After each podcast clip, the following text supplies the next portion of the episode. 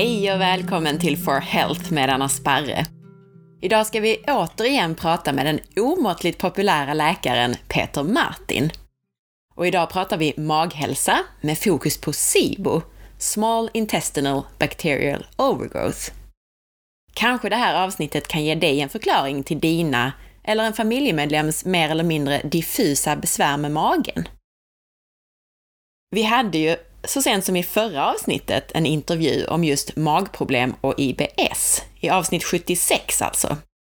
Så idag så gräver vi djupare och fokuserar på orsaker till IBS och behandling, med lite extra fokus på det som kallas för SIBO. Det går bra att lyssna på bara detta avsnitt, men om du inte hänger med på begrepp som IBS så rekommenderar jag dig att börja med avsnitt 76, där jag intervjuar dietisten Sofia om just magproblem. Och vi förklarar begrepp som IBS och FODMAP och SIBO i det avsnittet. Hör ni förresten att jag sedan förra avsnittet har en jingel på plats?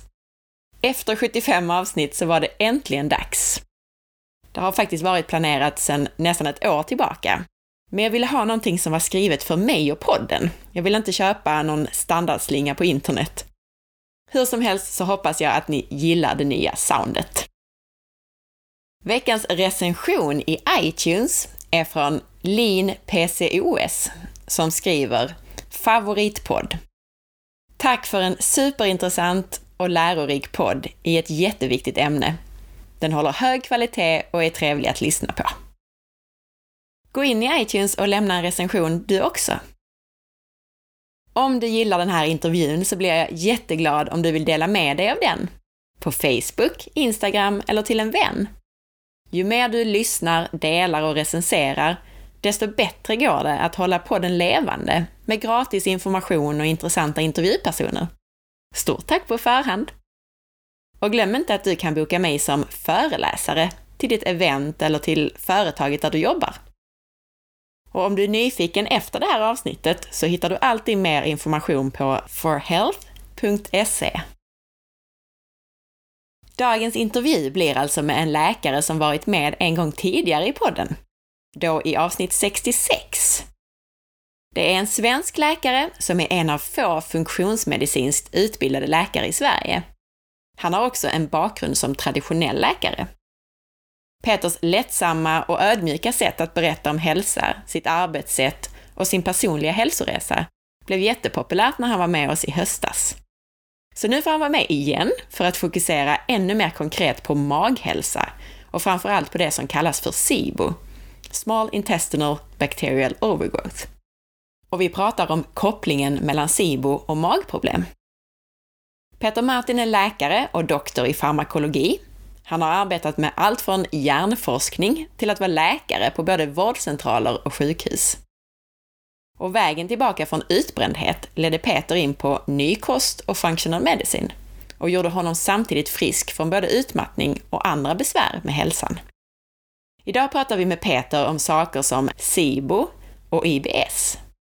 Och du som bara har helt vanliga magbesvär som svullen mage, lös avföring eller förstoppning kan få svar i det här avsnittet. Och som vanligt så får även du som bara är nyfiken på hur kroppen fungerar en massa spännande information.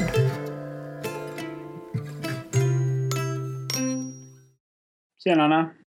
Välkommen tillbaka Peter! Jätteroligt att ha dig med igen. Tack så mycket Anna, det är kul att vara här igen.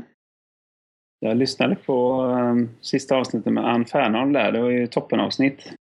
Ja, vad roligt att du tyckte det. Ja, det var underbart att lyssna på det. Det var verkligen så spännande med Kostfonden och, och höra hennes ideella engagemang där.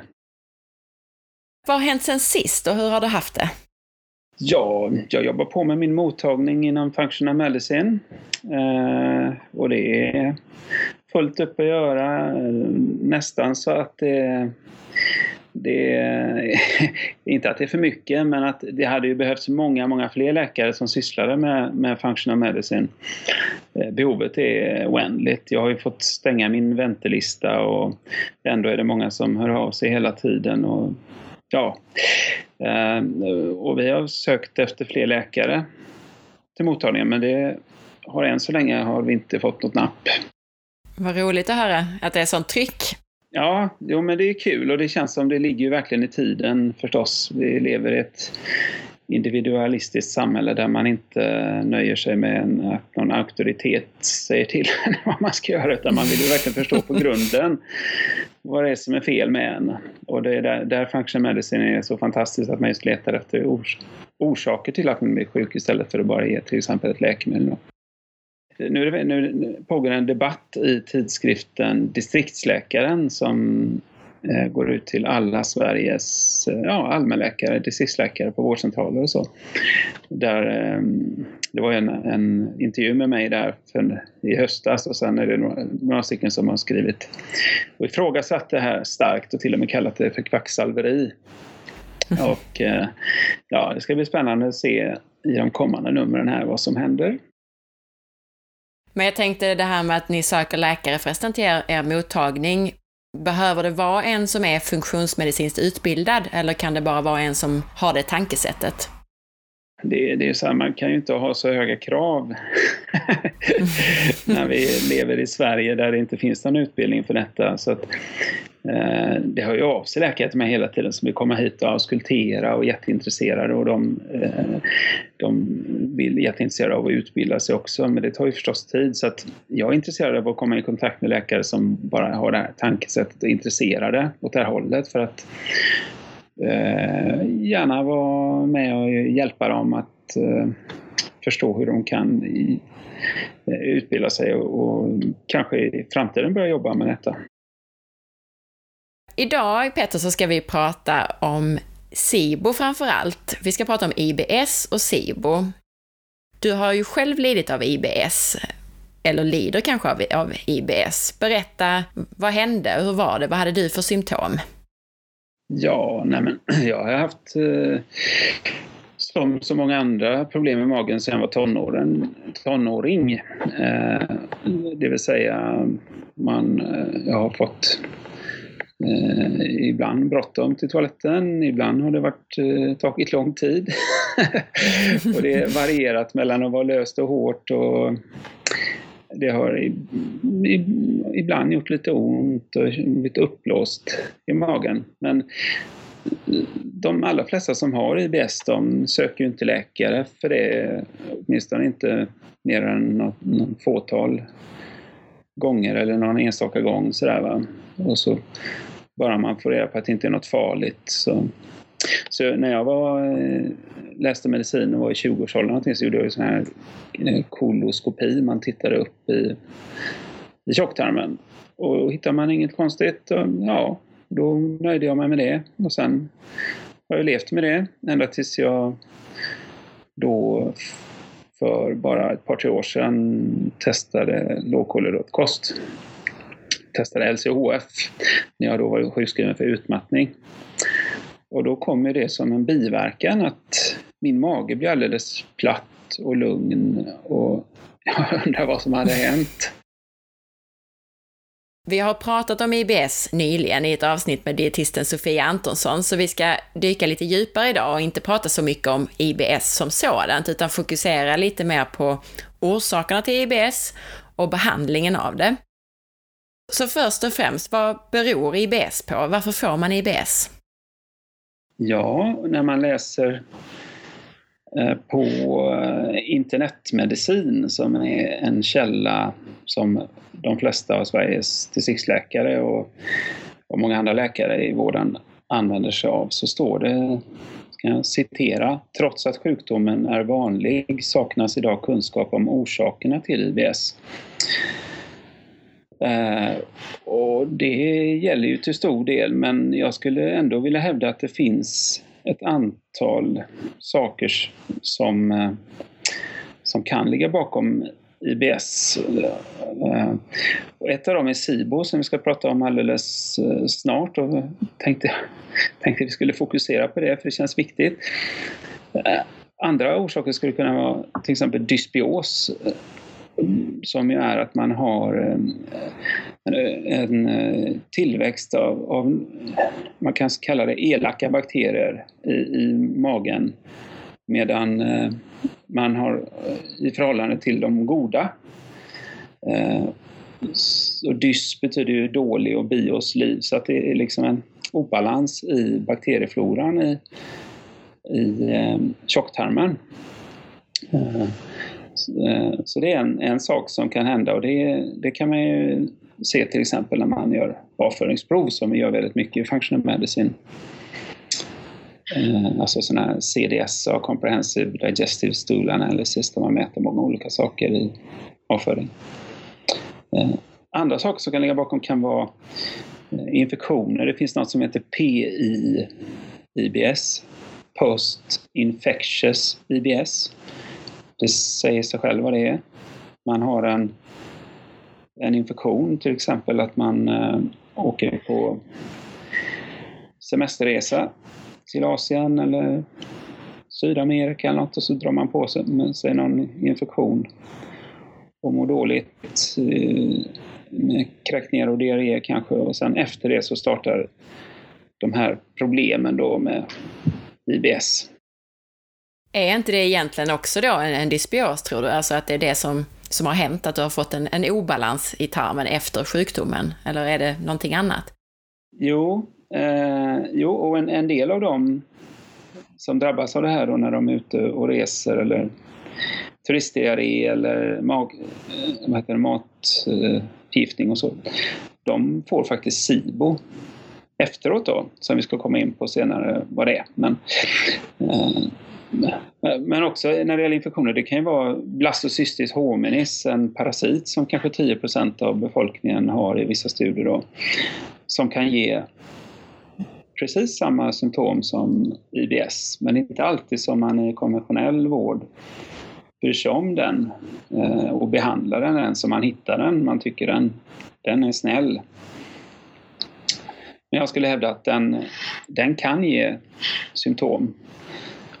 Och eh, om man har IBS-symptom så skulle i alla fall jag behandla blastocystis, eh, vilket inte alltid är så lätt. Men det kunde vi haft ett eget avsnitt om. Men ja, ja, men precis. När parasiter har ju en tendens att gömma, gömma sig lite grann. Så att, eh, men det kan vi ta i, i ett annat avsnitt. Ja. ja. Den, den andra vanliga, riktigt vanliga parasiten som jag ser på min mottagning och som, som vi har i Sverige, det är Dientamöba fragilis. Dientamöba fragilis, det är kanske 3% eller så som har den i olika studier. Så. Om man går vidare så kan det vara olika former av matintoleranser, att man äter, äter saker man inte tål helt enkelt som kan ge IBS-liknande symptom.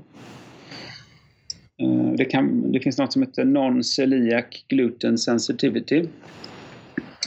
Som är att man inte tål gluten. Man har inte vanlig glutenintolerans, celiaki, men man har non-celiac gluten sensitivity. Och det är någonting som egentligen inte kan testas så bra för. Eh, men och det, det, är något som, intressant nog så har jag faktiskt börjat höra även gastroenterologer prata om det. En svensk professor hörde jag bara för någon vecka sedan som, eh, som faktiskt forskar på detta uppe i Uppsala. Så det är spännande. Trevligt, det är jätteroligt. Men eh, så att det finns några olika saker där. Dysbios, olika former av infektioner och parasiter och, och, det kan vara mat man inte tål. Men sen finns det det här begreppet SIBO som jag tycker är väldigt eh, fascinerande. Ja, berätta. Vad är SIBO egentligen?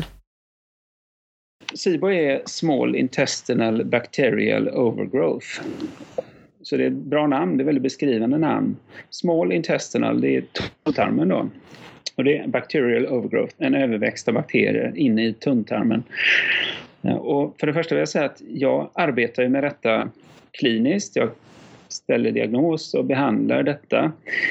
Eh, men jag är ingen forskare och ingen expert på detta. Jag har inte hållit på med detta i många år. Eh, så varför känner jag mig då manad att prata om det? Jo, det är för att ingen annan pratar om det i Sverige. Eh, och jag tycker det är ett av de mest eh, spännande och intressanta koncepten överhuvudtaget inom hälsa faktiskt eh, just nu.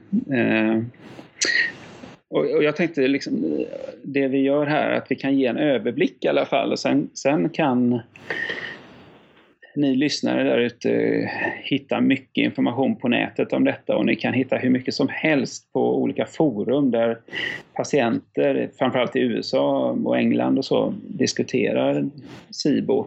Så det, det är en het fråga. Eh, och det har, bara, det har bara funnits på tapeten i tio år eller så, så det är ett ganska nytt koncept. Du sa det säger sig själv det här att man har en överväxt av, av eh, bakterier i tunntarmen. Och vad beror det på då? Ja, varför drabbas man av det? Det kan, som jag sa, så kan det, en av de vanligaste orsakerna är faktiskt att man har haft magsjuka på något sätt. Antingen att man blivit matförgiftad eller att du har Ja, eller att du har haft turistdiarré eller varit ute och rest och fått någon elak parasit eller liknande som har Eh, stört, stört i magtarmfunktion. Vi behöver inte gå in på exakt hur det kan påverka magtarmfunktionen men, men, bara konstatera att, att det kan vara starten eh, för SIBO. Eh, sen är det så att det kan bero på att man har brist på olika skyddande faktorer för det, det är så här att vi ska ha eh, jättemycket bakterier i vår tjocktarm. Men det ska inte vara så mycket bakterier i tunntarmen. Och, eh, i, I magsäcken är det ju jättesurt. Det är ju pH kanske 1 eh, eller 2 i magsäcken. Det är supersurt. Liksom. Där, där ska det inte vara många bakterier som klarar sig utan det är, det är ett första försvar mot Eh, att vi ska få i oss för mycket bakterier via maten vi äter. Och sen i tunntarmen så har vi ju eh, galla, vi har bukspottet som innehåller enzymer som också är bakteriedödande. Så i, i tunntarmen har du sex meter rör där näringen ska eh, brytas ner med hjälp av enzymer. Små saxar som klipper upp proteiner, kolhydrater och fetter. Och sen så ska det tas upp då Eh, och tunntarmens yta är kanske en till två tennisbanor stor och bara ett cellager tjockt. Liksom. Så det är, eh, det är en enorm eh, press som ligger på tunntarmen att sortera det som är bra för kroppen och det som är dåligt. Eh, och sen kommer resterna av det som inte har brutits ner och tagits upp som fibrer och så ska ju komma ner i tjocktarmen. Och där är det som en stor jäsburk fullt med bakterier.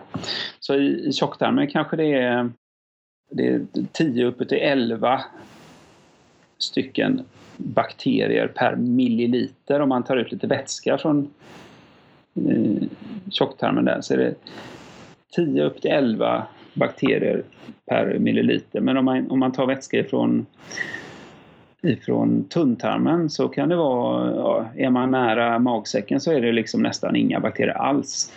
Och lite längre ner kanske det är tusen bakterier och sen kanske det blir en miljon när man närmar sig eh, tjocktarmen. Så det, det, är väldigt skillnad på hur mycket bakterier det ska vara i tunntarm och tjocktarm. Men vid SIBO då så har detta hänt att det har växt över eh, bakterier in i, eh, inne i tunntarmen. Och det, det, kan då bero på just att man inte har de här skyddande faktorerna. Du kanske har för lite saltsyra, vilket är jättevanligt hos eh, äldre personer. Eh, det kan vara många veganer, vegetarianer kan få brist på saltsyra om de har vanliga näringsbrister som zinkbrist eh, och så vidare. Så att då betyder det egentligen att då har bakterierna kommit uppifrån att, för att magsaften inte har varit tillräckligt sur för att hindra att bakterierna kommer ner. Är det så du, du menar? Ja, det, det, jag tror att det är väldigt svårt att i det enskilda fallet vara helt säker på vad det är som har hänt. Eh, och vi, vi människor vi vill ju alltid hitta vad det är det som är orsaken. Det är oftast singularis, vi gillar det där. Man ska hitta en sak och så ska man fixa den saken. I functional medicine tänker vi inte riktigt så, även om det ibland är så. Men det är väldigt svårt att veta om bakterierna kom dit bara för att du hade för lite saltsyra eller är det för att eh, saltsyra eller galla eller enzymer så att du hade för lite av det. Eller att det faktiskt är så att de kom nerifrån. Jag tror ändå att det vanligaste skulle jag tro är att bakterierna ändå växer upp ifrån tjocktarmen och in i tunntarmen. Eh, tjocktarmen kanske är en och en halv meter lång och så mellan, mellan tunntarmen och tjocktarmen så ska det vara en eh, iliocekalvalvet heter det. Och det är en eh, muskelport som kan stängas så att det ska vara stängt mellan tunntarmen och tjocktarmen normalt sett.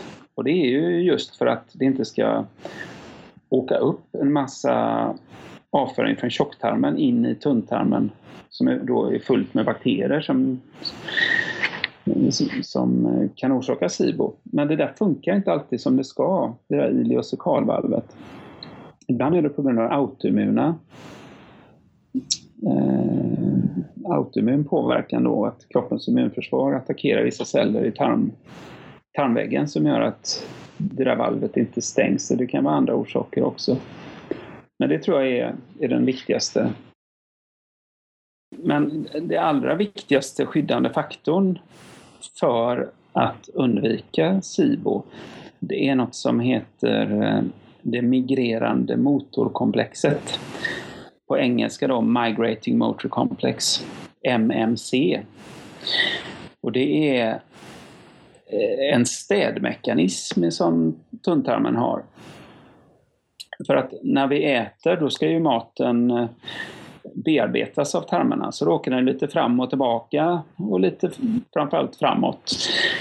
Eh, men när vi inte äter då är det viktigt att det blir alldeles rent i tarmarna. För vad, vad händer om man lägger en, till exempel en biff på ett 37-gradigt köksbord och man är i tropikerna? Ja, det blir inte så trevligt. Den ligger ju och, och härsknar och eh, blir full med bakterier ganska snabbt. Va? Och likadant är det ju i, i tarmarna. Det är 37 grader där inne. Och där gäller det att hålla rent i eh, tunntarmen. Så att eh, migrerande motkomplexet det är en våg av tarmrörelser som ser till att eh, rensa ut så att det ska vara tomt i tunntarmen mellan måltiderna. Och eh, om man ser evolutionärt och i, i många kulturer som kanske le, lever hälsosammare än vad vi gör så, så äter man inte så ofta. Man kanske äter två gånger per dygn.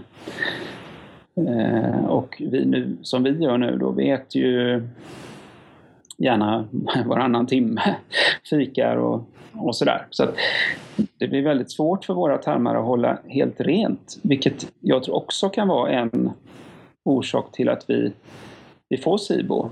Jag tror inte det finns så mycket forskning på det och det är nog svårt att forska på det men men, men jag tror ju det, att när vi hela tiden stoppar i oss eh, mycket fika, kolhydrater, socker, sånt som bakterierna eh, de här SIBO-bakterierna som växte in i tarmen älskar att leva på, då är det svårt för kroppen att, att skydda sig mot SIBO. Då har vi ytterligare ett eh, användningsområde för, för periodisk fasta gissar jag då? Ja, absolut. Det, det är jättebra och det kommer vi in på sen, eh, kanske lite mer, men ett väldigt viktigt råd om man har fått SIBO och sen har behandlat bort det, det är att man försöker vänta fyra timmar mellan, eh, mellan måltiderna just för att, för att man ska ha en chans att bakterierna ska få fäste igen. Då. Andra orsaker till SIBO kan vara obstruktion eller att man har en tarmficka, alltså rent strukturella saker. Och det kan ju vara att man har kanske opererats i magen och så har man fått ehm, um, additioner, alltså att, att tarmar uh, växer ihop lite grann. Och då kan det rent strukturellt hindra att maten tar sig förbi där och då kan det ju fastna mat som gör att, att bakterierna får fäste. Då. Och ytterligare saker kan vara olika former av medicin, mediciner. Men om man äter eh, morfinpreparat till exempel, opiater, som ju finns i kodein och olika värktabletter då, då kan ju tarmarna i princip stanna upp.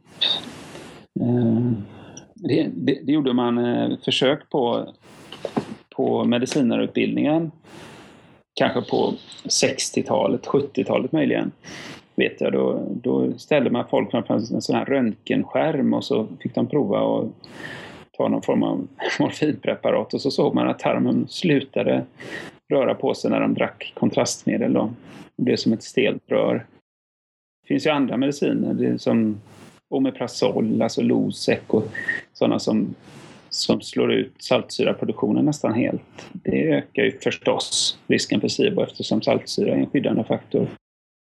Just det, det tänkte jag nästan göra ett helt eget avsnitt om också, just det här med saltsyra och, och sura uppstötningar och annat. Så att det, det är ju ett helt kapitel för sig det där. Det är det. Ja, men det tycker jag du ska göra ett avsnitt om. och sen, eh, vad jag ser också är folk som har gått igenom mycket antibiotikakurer. Kanske lite längre kurer, bredspektrum antibiotika och så. Där ökar också risken för, för SIBO. Vad har det då för koppling till IBS? Ja, eh, nu kommer vi in på lite kontroversiellt område, eller, eller åtminstone finns det lite delade meningar. Eh, för att om man gör studier på, eh, på IBS och SIBO och försöker se hur många som har IBS som har också har SIBO så kan man i litteraturen hitta allt ifrån att det är 3% av de IBS som har SIBO till 84 Och jag tror ju själv att eh, sanningen ligger någonstans eh, kanske i mitten på det intervallet, eller kanske 50% 50-60% Det beror precis på vad du tittar på för, för population.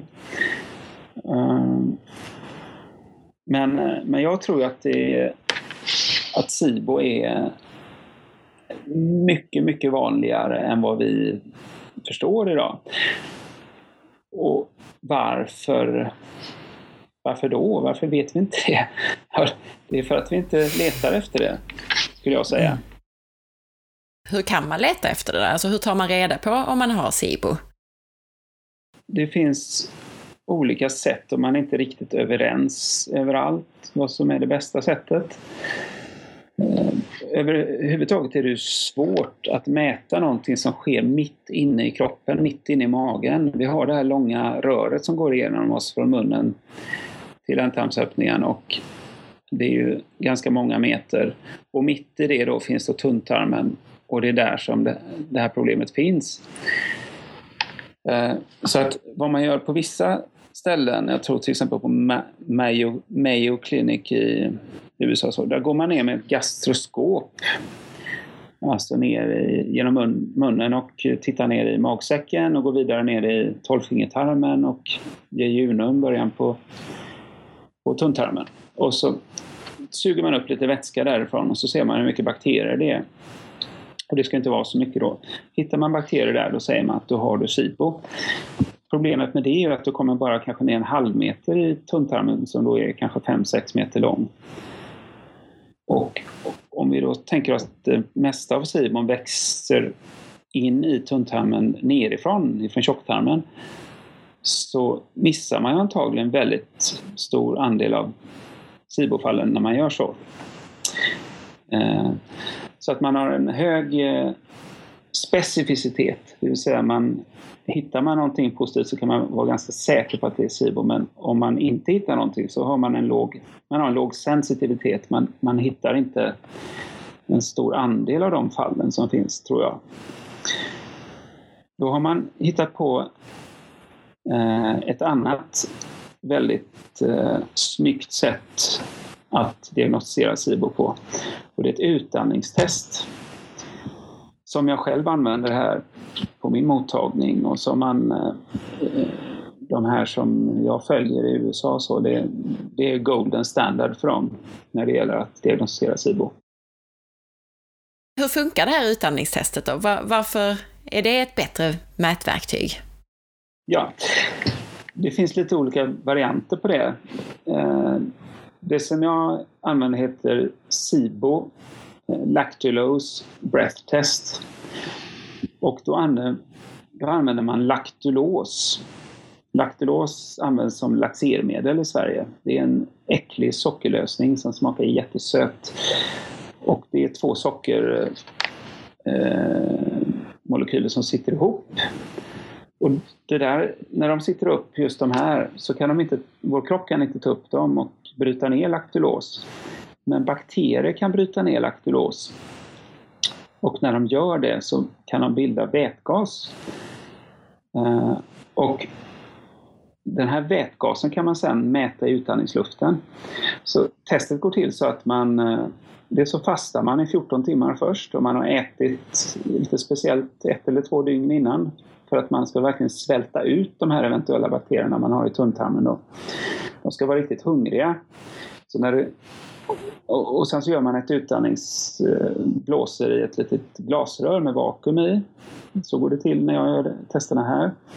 Eller folk gör det faktiskt hemma men, men det, det går till så att de blåser i ett litet glasrör med vakuum. Och eh, så får man ett nollvärde, sen dricker man laktulos och sen blåser man ett litet glasrör var 20 minut i, under eh, tre timmar. 180 minuter, så det blir 10 rör.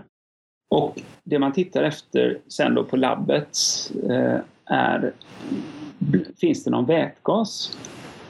Och normalt sett så tar det kanske 2-3 timmar innan laktuloset når ner till tjocktarmen. Och där kommer ju bakterier att bryta ner laktulos, för där finns det ju så mycket bakterier.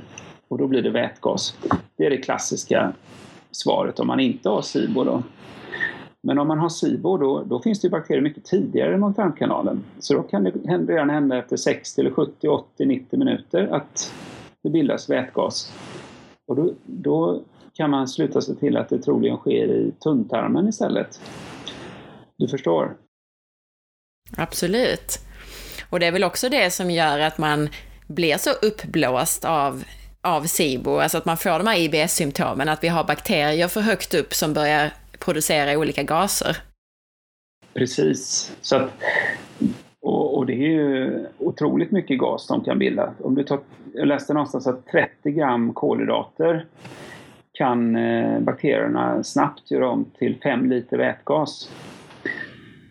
Så det är, det är, inte konstigt att vi kan känna oss som spärrballonger ibland, eh, vi, vi som lider av IBS och kanske SIBO. Nu ska jag säga direkt att jag har gjort SIBO-test men jag hade inte något klassiskt positivt test. Eh, det var inte helt negativt heller, men i alla fall. Så att jag, jag själv har inte någon SIBO-diagnos så. Men det finns väl andra bakterier som kan producera andra gaser också? Metangas och sådär, eller? Hur, hur mm. funkar det? Precis. Det här är, vi måste vara ödmjuka inför detta. Det här är ett område som det behövs mycket, mycket mer forskning på. Eh, och eh, det är precis som du säger att metangas är en annan gas som man mäter när man gör det här testet som jag pratade om då, Sibolactulose breath test. Men då fungerar det så att att metan, de metanproducerande bakterierna, som faktiskt inte ens är bakterier, de, de tillhör en grupp som heter arke. Det är alltså urgamla sådana här, tänk er sådana som lever i, i varma källor och sådär. Och det är väldigt konstiga miljöer där man inte tänker att något liv borde finnas. Men, men de här bakterierna, de arkebakterierna, de kan eh, leva på vät, vätgas bland annat. Så vad de gör är att det finns bakterier som bryter ner laktulos till vätgas och då finns Arke där och eh, använder vätgasen och gör metan av den. Så då kan man få metan i utandningsluften. Och det som är intressant med det är att metan är tydligt kopplat till eh, förstoppning. Så att de som har IBS med förstoppning har oftare, mycket oftare, metan i sin utandningsluft. Eh, och det finns en, en speciell bakterie som heter Metanobrevibacter smitti. Metanobrevibacter smitti som bland annat som är en viktig spelare här som tillverkar den här metangasen. Så ibland ser man bara metan men ingen vätgas. Det, inte, det beror inte på att det inte bildas någon vätgas, det beror på på att metanproducerande bakterier käkar upp all vätgasen och gör metan av den. Medan de som har mer vätgas i utandningsluften, de har oftare då en diarréform eller lös, lös mage i sin IBS. Då. Är SIBO farligt eller är det bara obehagligt? Ja, bra fråga. Och det, det är därför det är så jätte intressant område tycker jag. Just den frågan. För att vad får man för symptom vid SIBO? Ja, det är i princip samma symptom eh, som vid IBS, alltså att man blir uppblåst, du får smärtor, du har hård eller lös mage eller växlande. Så. Men man får också ofta det som kallas för GERD på engelska, G-E-R-D, gastroesophageal eh, reflux disease. Alltså att man, det kan vara syra som trycks upp ifrån magsäcken då.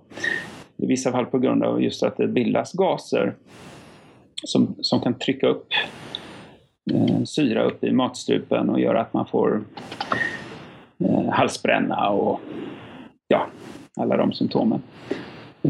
Men, men vid SIBO kan man dessutom har man eh, hittat att man kan få sånt som eh, såna brain fog, alltså hjärndimma, helt enkelt inte tänker bra. Huvudvärk och eh, trötthet och depression och sådana saker.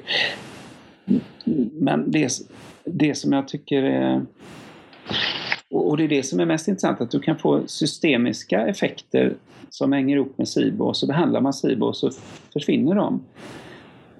Och det, det är så här vi, som jag pratar om nu då, du kan få ledverk och, och så, men också att du kan få malabsorption.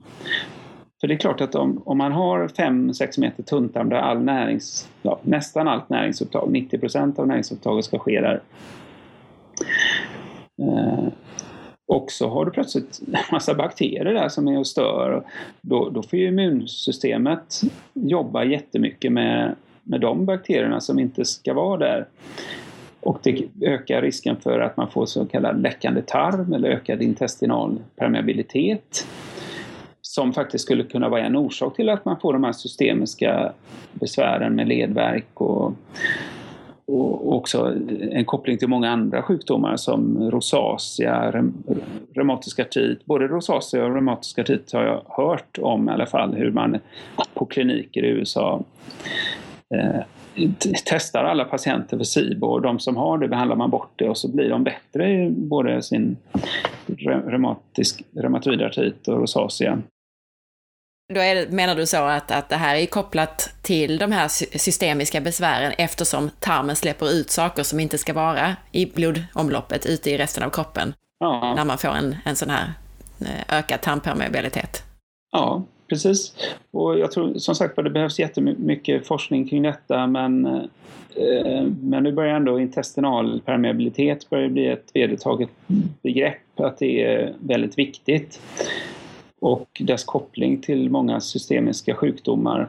Så jag tror det här är oerhört centralt och jag, jag tycker det skulle fokuseras mycket forskningsresurser på detta. En annan sak som jag ser och som kan vara en ledning då, det är när man mäter organiska syror till exempel som vi pratade om förra podcasten jag var med.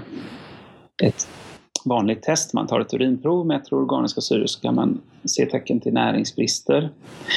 Då kan man se att man eh, har brist på till exempel fettlösliga vitaminer som ska tas upp eh, i slutet på tunntarmen. Du kan ha Järnbrist det kan man se tecken till på, i blodprover.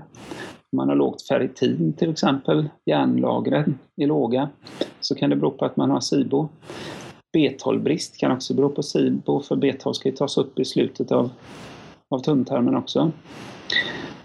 Olika B-vitaminer också och, och fett.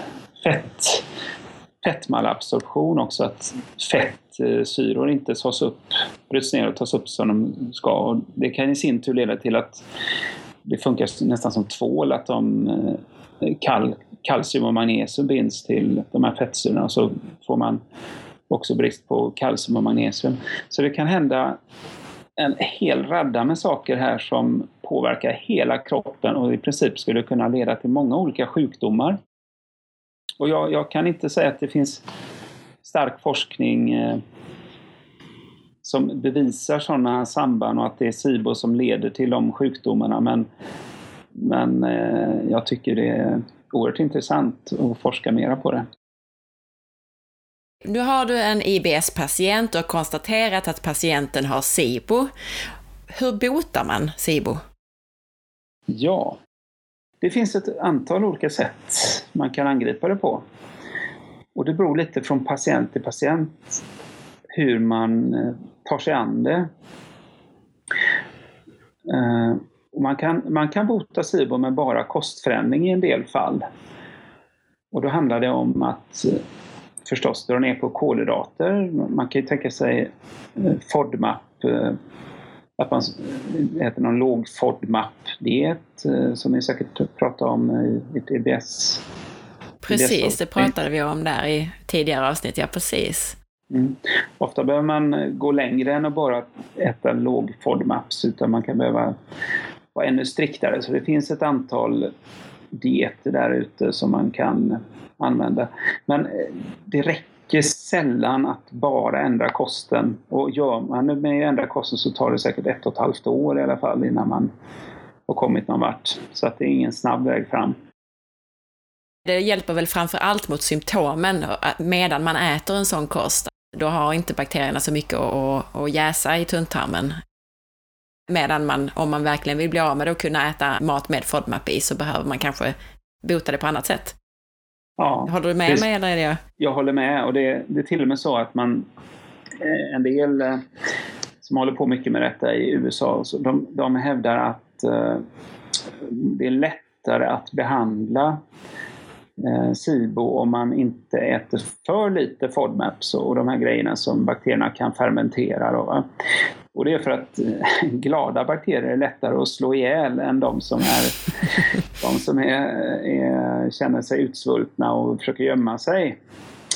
Så att man håller dem glada genom att ge dem i alla fall lite av den här maten och samtidigt så dödar man dem med, med, med det man har att döda med. Och det är antingen antibiotika eh, som man skrivit på recept. Då. Det finns egentligen bara ett i Sverige som man, som man eh, kan använda som vad jag vet. Då. Det är ett som heter Xifaxan.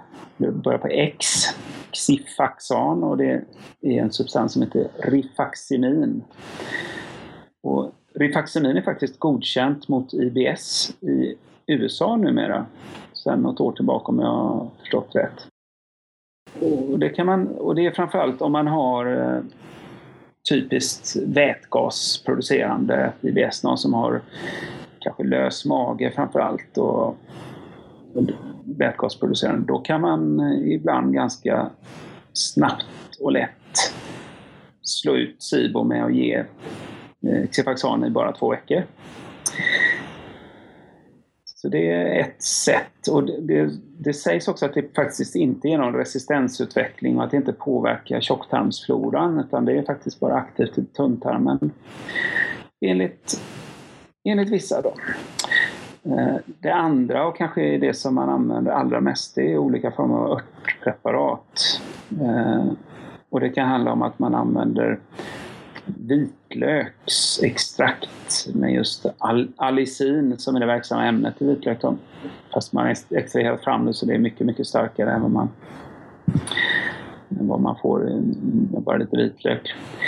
Eh, och det kan vara eh, nim, bark från ett träd och det kan vara oreganoolja och berberin ifrån och detta är ju, allt detta är ju växternas egna antibiotika då, som man har för att döda bakterier och svampar och så. Så där brukar det eh, Ja, det brukar inte utvecklas så mycket resistens så mot dem, jag förstår. Utan det, och ofta kombinerar man ett eller två eller tre preparat och så kör man i en månad eh, eller två månader, tre månader. Så det tar lite tid. Vad är mest effektivt då om man har en hård mage, ett IBS med hård mage och kanske producerar mer metangas istället för vätgas? Det är lite svårare att behandla det. det I USA använder de rifaximin, det här antibiotikat, plus neomycin. Neomycin det är också en substans som inte tas upp särskilt mycket från tarmarna, ett antibiotikum. Då den finns inte för oss i Sverige att få tag i, så vitt jag vet. Så de två, om man kombinerar dem så kan det funka. Annars, när det gäller örter så det enda man har eh, hittat så här långt är just allicin då från vitlöksextrakt som, som fungerar i höga doser tillsammans med andra preparat. Eh, det, men det finns ytterligare sätt då, och det är det som är kanske mest effektivt men som är väldigt kanske äckligt tycker vissa och tråkigt och så. Det är något som heter elemental kost, eller elemental diet på engelska. Och då gör man så att man under två veckors tid så äter man ingen mat överhuvudtaget. Men man fastar inte heller utan man stoppar i sig de här olika elementen som ingår i, i vår mat. Det vill säga istället för protein så äter man bara aminosyror. Alltså man köper en produkt som innehåller alla aminosyror man behöver. Och istället för eh, att äta fett i olika former så, ja, så tar man, eh, använder man olja och olika oljor och MCT-olja och olivolja och sådär växlar lite mellan det. För bakterier äter ju inte fett eh, särskilt mycket så att det kan man vara ganska frikostig med. Och istället för kolhydrater som fibrer och, och socker och stärkelse och så, så äter man bara eh, glukos i princip som är, tas ju upp väldigt snabbt i tarmen. Kanske bara den första halvmetern av tunntarmen så är glukosen upptagen. Så, så man, det man gör med en elementalkost, eller elemental diet, är att man ju svälter ut bakterierna. Så när de inte får någon mat överhuvudtaget nere i tunntarmen så kan det leda till att de dör, kanske i 80 procent av fallen. Så när man äter en sån här elementalkost så tar tarmen upp det så himla snabbt i den första lilla delen av tunntarmen så att de här eh, bakterierna som har vuxit upp och som finns i huvudsak nedre, i nedre delen av tunntarmen, de, de svälter. Ja. Är, är det ett, ett, bra förtydligande eller sammanfattning? Ja. ja, visst. Så det, men det är ju inte någon rolig grej att göra. Du kan ju inte du kan ju inte ha något socialt liv som har med mat att göra under den tiden. Men samtidigt så är, om man tänker på hur mycket det kostar att behandla med de här örtpreparaten till exempel och hur lång tid det tar. Det kan ju ta mm, tre månader många gånger. Så Elemental Diet, även om det kanske kostar ett par tusen spänn så är det inte, det är inte så himla dyrt och det, det, det är nog det som kan gå snabbast. Men finns det inte risk att man svälter ut tjocktarmsbakterierna samtidigt, när man ändå är igång? Jo, det är det ju, men jag tror ändå att två veckor, det, det är vi gjorda för att klara. För att vi som människor är vi gjorda för att klara en, en torka eller, eller att svälta ett tag. Det är, helt fysiologiskt för oss. Så att jag tror inte det hade fungerat om våra tjocktarmsbakterier helt hade dött efter bara två veckor. Däremot om man äter en, en låg eh, kolhydrat, låg, eller låg FODMAP-kost och inte ger, äter några fibrer och så överhuvudtaget under många månader och år, då, då finns det en risk att man gör sig själv skada tror jag. Det låter som att din personliga åsikt är att det är bättre att behandla med mer än bara FODMAP, att FODMAP kanske är en tillfällig lösning. Eller? Har jag fel? Ja, men nej, jag tycker du har rätt i det att man använder det för att minska på symptomen men man behöver inte vara jättestrikt under den tiden man behandlar med antibiotika eller med örter. Men efter det, när du är färdig med din örtbehandling eller antibiotikabehandling, du kanske har mätt om och sett att nu har dina vätgasen eller metanet eller båda två borta. Då är det viktigt att man håller en kost också för att du ska veta att minst hälften av alla som behandlas för SIBO de återfaller igen och får tillbaka det tyvärr. Så att det är jätteviktigt vad man gör efteråt som prevention för att se till att det inte kommer tillbaka och där är, där är kosten en viktig del. Och det kan väl vara så att det från början eh, är det som har skapat problem, att man har, ja, äter man mycket socker och mjöl och så vidare, så, kanske det är det som har eh, varit en delorsak till, tillsammans med en infektion eller liknande, att man har fått SIBO. Ja, jag har inte sett någon forskning på det och det är svårt att forska på, men, men eh, jag tror absolut att kosten och detta ständiga matande med, med socker och mjöl och så att det är faktiskt det måste ju rimligen vara så att det ökar, eh, ökar glädjen hos eventuella bakterier i tunntarmen, att de växer till. Är du själv fri eller frisk från IBS idag? Nej, jag, jag ska inte säga det helt och hållet, för men jag vet ju... Jag har ändå lärt mig mer och mer vad som funkar och inte funkar för mig. Om jag äter eh, rejäl portion glass till exempel, eller om jag äter eh, några mackor, då kan jag oftast räkna med att bli uppblåst i magen och få problem. Men det gör jag ju sällan numera. Jag äter lite bröd ibland och jag äter... Eh, jag gör avsteg ifrån den perfekta kosten. Men, eh, men det är ju det som gäller för var och en, att veta hur mycket avsteg just jag kan göra. Hade jag varit sjukare än vad jag är idag så hade jag gjort mindre avsteg och försökt lära mig ännu mer. Och det är ju så vi funkar va, med motivation. Så att jag, jag vet ibland, eh, som jag tror många med IBS, man, man vet när man, när man gör ett avsteg som man kommer få sota för, men då får man ju ta det också. Sen hoppas jag ju i framtiden att, att jag ska hitta ett sätt där jag kan eh, förstå mig på vad som egentligen orsakar mina IBS-symptom och, eh, och åtgärda det då. För det, det finns mer, till exempel mer ovanliga former av IBS. För eh, du kan tänka dig att alla bakterier bryter inte ner laktulos kanske. Så att det kanske finns bakterier som som vi inte hittar inom det här laktulostestet. De bryter inte ner laktulos. Eh, eller det finns bakterier som bryter ner laktulos men de bildar inte vätgas eller metan. Och en variant som man eh, pratar en del om är sån här vätesulfid.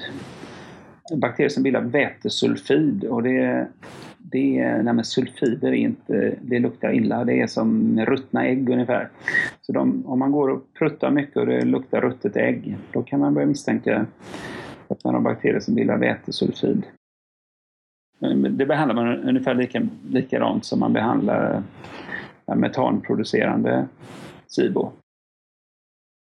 Hur blev du så pass bra som du är? Nu är det bara maten. Är det bara det att du gick över till en, en lågkolhydratkost med mer fett? Eller har du gjort någonting annat? Jag jobbar ju mycket mer med, med stressreduktion, med meditation och eh, olika former ja, andningsövningar, heart rate variability. Sådana saker. Försöker helt enkelt eh, känna efter lite mer när det är dags att bromsa. Eh, och det tror jag också är en viktig, viktig del. Förut så trodde man att IBS kom av stress. Det är ju att det orsakades av stress i många fall. Så stress spelar ju absolut en stor roll för många. Men eh, även om det, jag inte kanske tror att det är grundorsaken för så många. Ja, men stress kan ju bland annat minska produktionen av just eh, magsyra, saltsyra. Berätta om, om det finns andra sätt som stress påverkar tarmen på. Det är ju ett, ett, ett viktigt, en viktig sak förstås, det här med magsyran. Sen kan man tänka sig enklare, enklare eh, inspel för stress där du helt enkelt genom att stressa inte ger dig tid att sitta ner och äta ordentligt. Tugga maten. Maten ska ju egentligen vara som, eh, som en soppa när du sväljer den. Eh, tänk efter själv nu, du som lyssnar på detta, eh, när du åt senast. Svalde du ner någonting som du inte hade tuggat ordentligt? Ja, det tror jag de flesta av oss gör lite till mans och speciellt när vi stressar. Då får man tänka på att det finns inga tänder längre ner i mag-tarmkanalen. Utan då är det risk att det blir större bitar kvar där som kan också lättare mata bakterier i kanske nedre delen av tunntarmen. Och sen rent evolutionärt så kan vi också tillägga att, att vi är gjorda för att när vi stressar och flyr från en björn eller ett lejon eller vad vi nu pratade om sist, att då behöver ju kroppen inte eh, utföra vissa funktioner just då medan vi flyr. Alltså den kanske trappar ner lite grann på, på matsmältningen under en stressig period som är tänkt ja. att vara en minut eller sådär. ja, absolut. Helt rätt. Nej, men det är ju förstås att man inte smälter maten när man, när man springer. Det är inte fokus på det då. Då är det fokus på att överleva. Och det kan jag själv känna när jag till exempel spelar innebandy en kväll och så har jag ätit eh, lite för mycket middag innan, bara någon timme innan eller något sånt där. Då känner jag ju bara den här maten smälter ju inte i magen. Den blir ju bara som en jobbig sak att bära på. Ett litet sidospår där, men det är väldigt intressant det här med hur stress kan påverka matsmältning och tarmflora och tarm och så vidare. Hur lång tid kan det ta att bli bra från IBS? Hur lång tid tog det för dig när du la om kosten innan det blev mycket bättre? Ja, nej men det tog ju bara några dagar egentligen. Så det kan gå jättefort att minska sina symptom i alla fall. Sen, sen som sagt så blir jag ju inte frisk för att om jag syndar så får jag ju sota för det. Men, men symptomminskning kan man ju få jättesnabbt. Så jag skulle säga att alla som har IBS som lyssnar på detta problem med magen ni borde ju prova någon sorts experiment. Till exempel att börja eh, googla på det här med låg FODMAP-kost och så prova det i två veckor. Det klarar alla av. Och så ser man vad som händer med magen. Många säger att IBS är en kronisk sjukdom. Vad säger du? Den bilden har man ju i konventionell medicin, men om det då är så att SIBO ligger bakom så behöver det inte vara kroniskt. Och det finns ju många som vittnar om det på nätet och, och det finns olika forum och bloggar och liknande. Och det finns också forskning där man har behandlat bort symptomen genom att behandla SIBO. Så att nej, jag tror inte IBS måste vara kroniskt. Kan vi avsluta med att sammanfatta några råd till personer med IBS-symptom? Ja, egentligen hade jag ju velat att alla som har IBS skulle få pröva sig för SIBO med det här utandningstestet. Nu kan jag tyvärr inte se någon enkel lösning på det, men jag vet att man har sådana maskiner som mäter vätgas och eh, metangas på svenska universitetskliniker som Karolinska, Huddinge, Salgrenska, Uppsala, Jönköping och Umeå och jag tror även i, i Borås att man har det. De heter Quintron, Q-U-I-N-T-R-O-N, Quintron. Men jag vet också att det här är lite tidskrävande att göra sådana här test. Så att eh, jag har fått en del indikationer på att att man i alla fall på vissa ställen inte använder de där maskinerna så mycket. Och plus att man faktiskt inte alltid använder laktulos som jag pratar om, utan man, ibland använder man glukos som, eh, när man gör utandningstestet och då hittar man då hittar man bara SIBO som är kanske första halvmetern, första metern av tunntarmen. Så att, att få göra testet är kanske inte så så lätt vad jag, vad jag vet. Det, det, får man väl söka sig fram till så man kan hitta ett, ett sätt. Um, sen, sen, ska man också veta att om man gör testet så, och så visar det ingenting, det, var falskt, det kan vara negativt, då kan det vara falskt negativt. Du kan ha SIBO fastän testet inte visade det. Så det, det, här, det är inte liksom någon sån ett till ett sport. Det är inte jättelätt alla gånger men jag menar om man skulle hitta det så är det jätte... toppen. Då vet man i alla fall. Då vet man i alla fall. Annars, det är ju det här med kosten.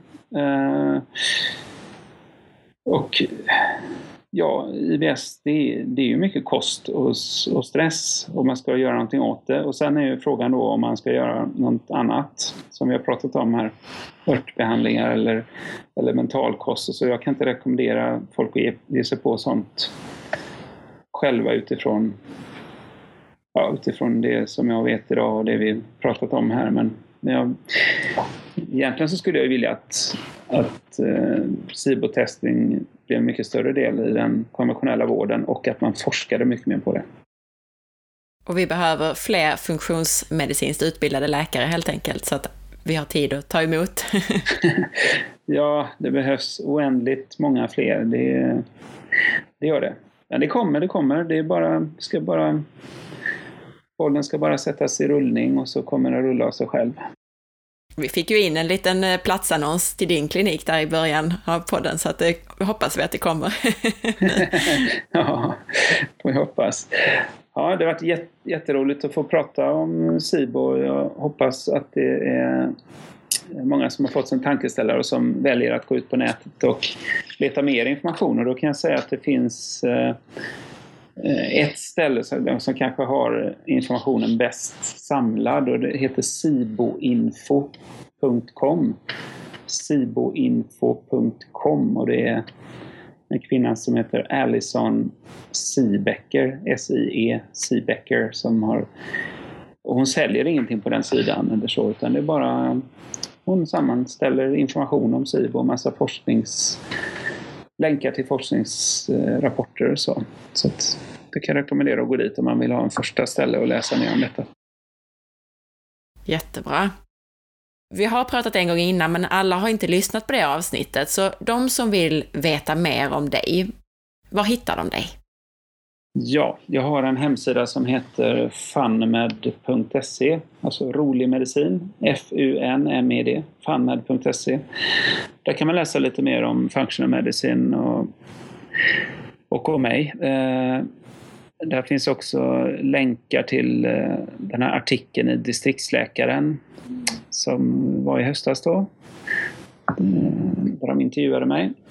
Eh, så att eh, dit får ni gärna gå och läsa. Sen måste jag ändå tyvärr säga att det, det är fullbokat. Så, det finns ingen aktiv, det finns ingen ny väntelista eller så att sätta upp sig på. Så tyvärr så kan jag inte ta emot nya patienter som det är nu. Det är tråkigt, men så är det. Men vi är jätteglada här att du tar dig tid att vara med och prata för lyssnarna. I alla fall, fast du har så himla mycket att göra. Så det tackar jag så jättemycket för.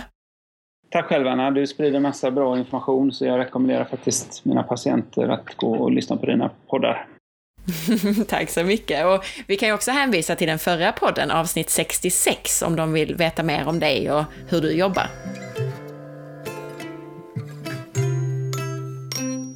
Tack för att du lyssnade. Jag hoppas att du gillade intervjun och det Peter har att säga lika mycket som jag gör.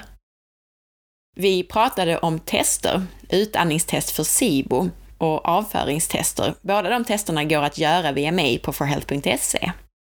Om du uppe i menyn på forhealth.se klickar på hälsotester och väljer mage och tarm så hittar du både SIBO utandningstest och avföringstest som ger dig en bild av din tarmflora och mycket annat.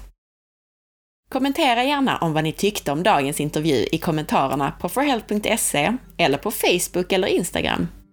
Du hittar mig, podden och For Health på facebook.com forhealth.se och på Instagram via signaturen asparre. Och så bloggen såklart på forhealth.se. Och om du gillade podcasten så glöm nu inte att dela med dig på Facebook eller till dina vänner. Ha en riktigt fin vecka så hörs vi snart igen. Hejdå!